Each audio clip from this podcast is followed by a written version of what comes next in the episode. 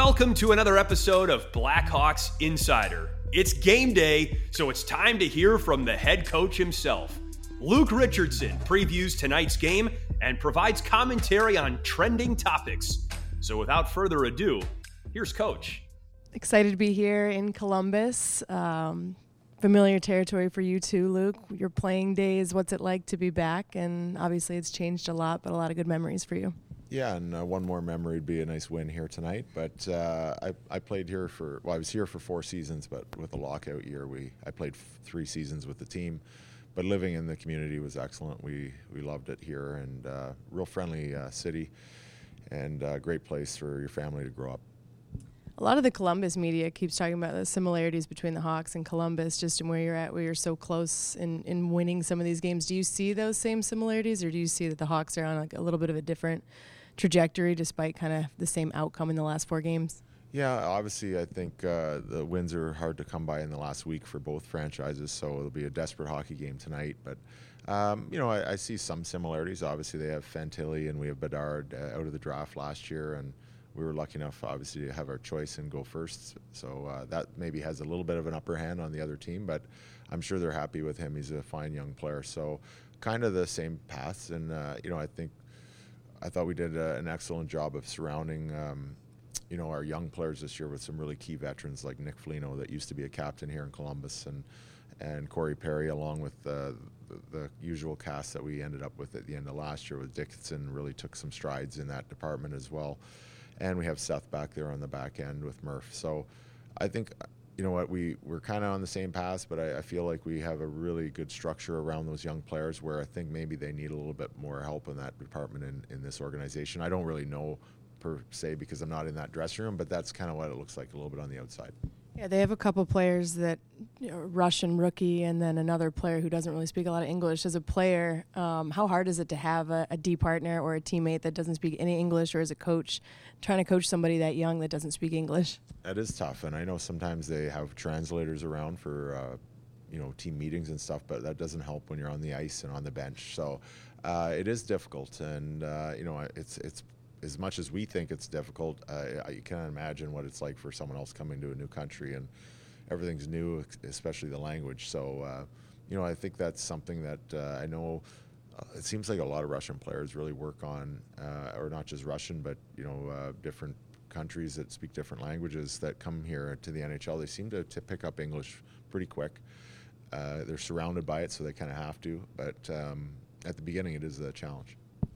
Uh, everybody speaks English on the Hawks, so it's not it's not much of a challenge for the Blackhawks. But um, shifting gears to the power play a little bit, you put Kevin Korchinski on the top power play unit. Um, I know Seth talked about just you know sometimes you need to change it up a little bit when it's not working. You know, what do you hope to see from Kevin being on this top unit now? Yeah, I think just changing up both units is going to help us be fresh. Maybe um, move the puck a little quicker, simpler, and uh, just shooting the puck. And, and that's what we need both from Kevin and Seth at the top. And sometimes it's difficult when the passes aren't quite on. You don't want to shoot it, and, and the other team seems like they're in your way. Uh, you want to pass off. But I think you know we're going to have to play a little bit uh, just old school, simple hockey. Really simplify the power play. And I like Kevin uh, is very dynamic skater. He's going to help on the um, the entries you know, right from our breakouts. And but again, like I think once it's it's once we get to the other zone, the O zone, we have to get uh, a little bit more uh, selfish in, in a way that shooting the puck is is going to help our team find on the penalty kill that you still like the way it's going despite maybe the numbers in the last few games or what seems to be sort of the issue on letting as many goals go on, on power play opportunities for other teams? Yeah it looks like we're in well control almost every game and then somehow one goes goes in whether it be an unlucky rebound or uh, an excellent play by the other team or maybe one or two miscues by us. And you add them all up it, it starts to uh, you know pile up on us. And uh, I thought we did such an excellent job at the beginning of the year being aggressive.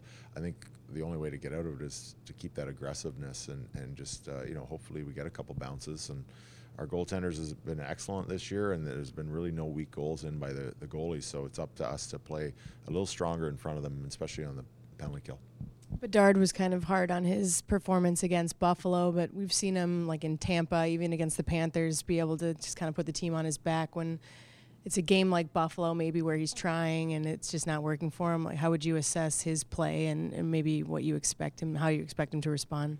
He usually responds really well. Um, I think he wasn't happy uh, going into that Tampa game uh, from home. I think we played Jersey or something before that, and I, I think he he really ups his level. I think sometimes maybe he tries to analyze the game a little bit, and that slows his feet down. It slows his game down. I think him just playing like we all need to play tonight is a little bit desperate and moving our feet and a little bit uh, extra cranky out there tonight. And for him, just like I talked about Seth and. Uh, Corch on the power play, he, we we promote him to shoot that puck as much as possible. It's a threat at all times, no matter where he is on the ice, as we've seen. So uh, that's what I'm expecting from him tonight, taking charge and shooting that puck.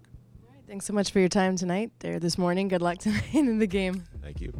That does it for another episode of Blackhawks Insider.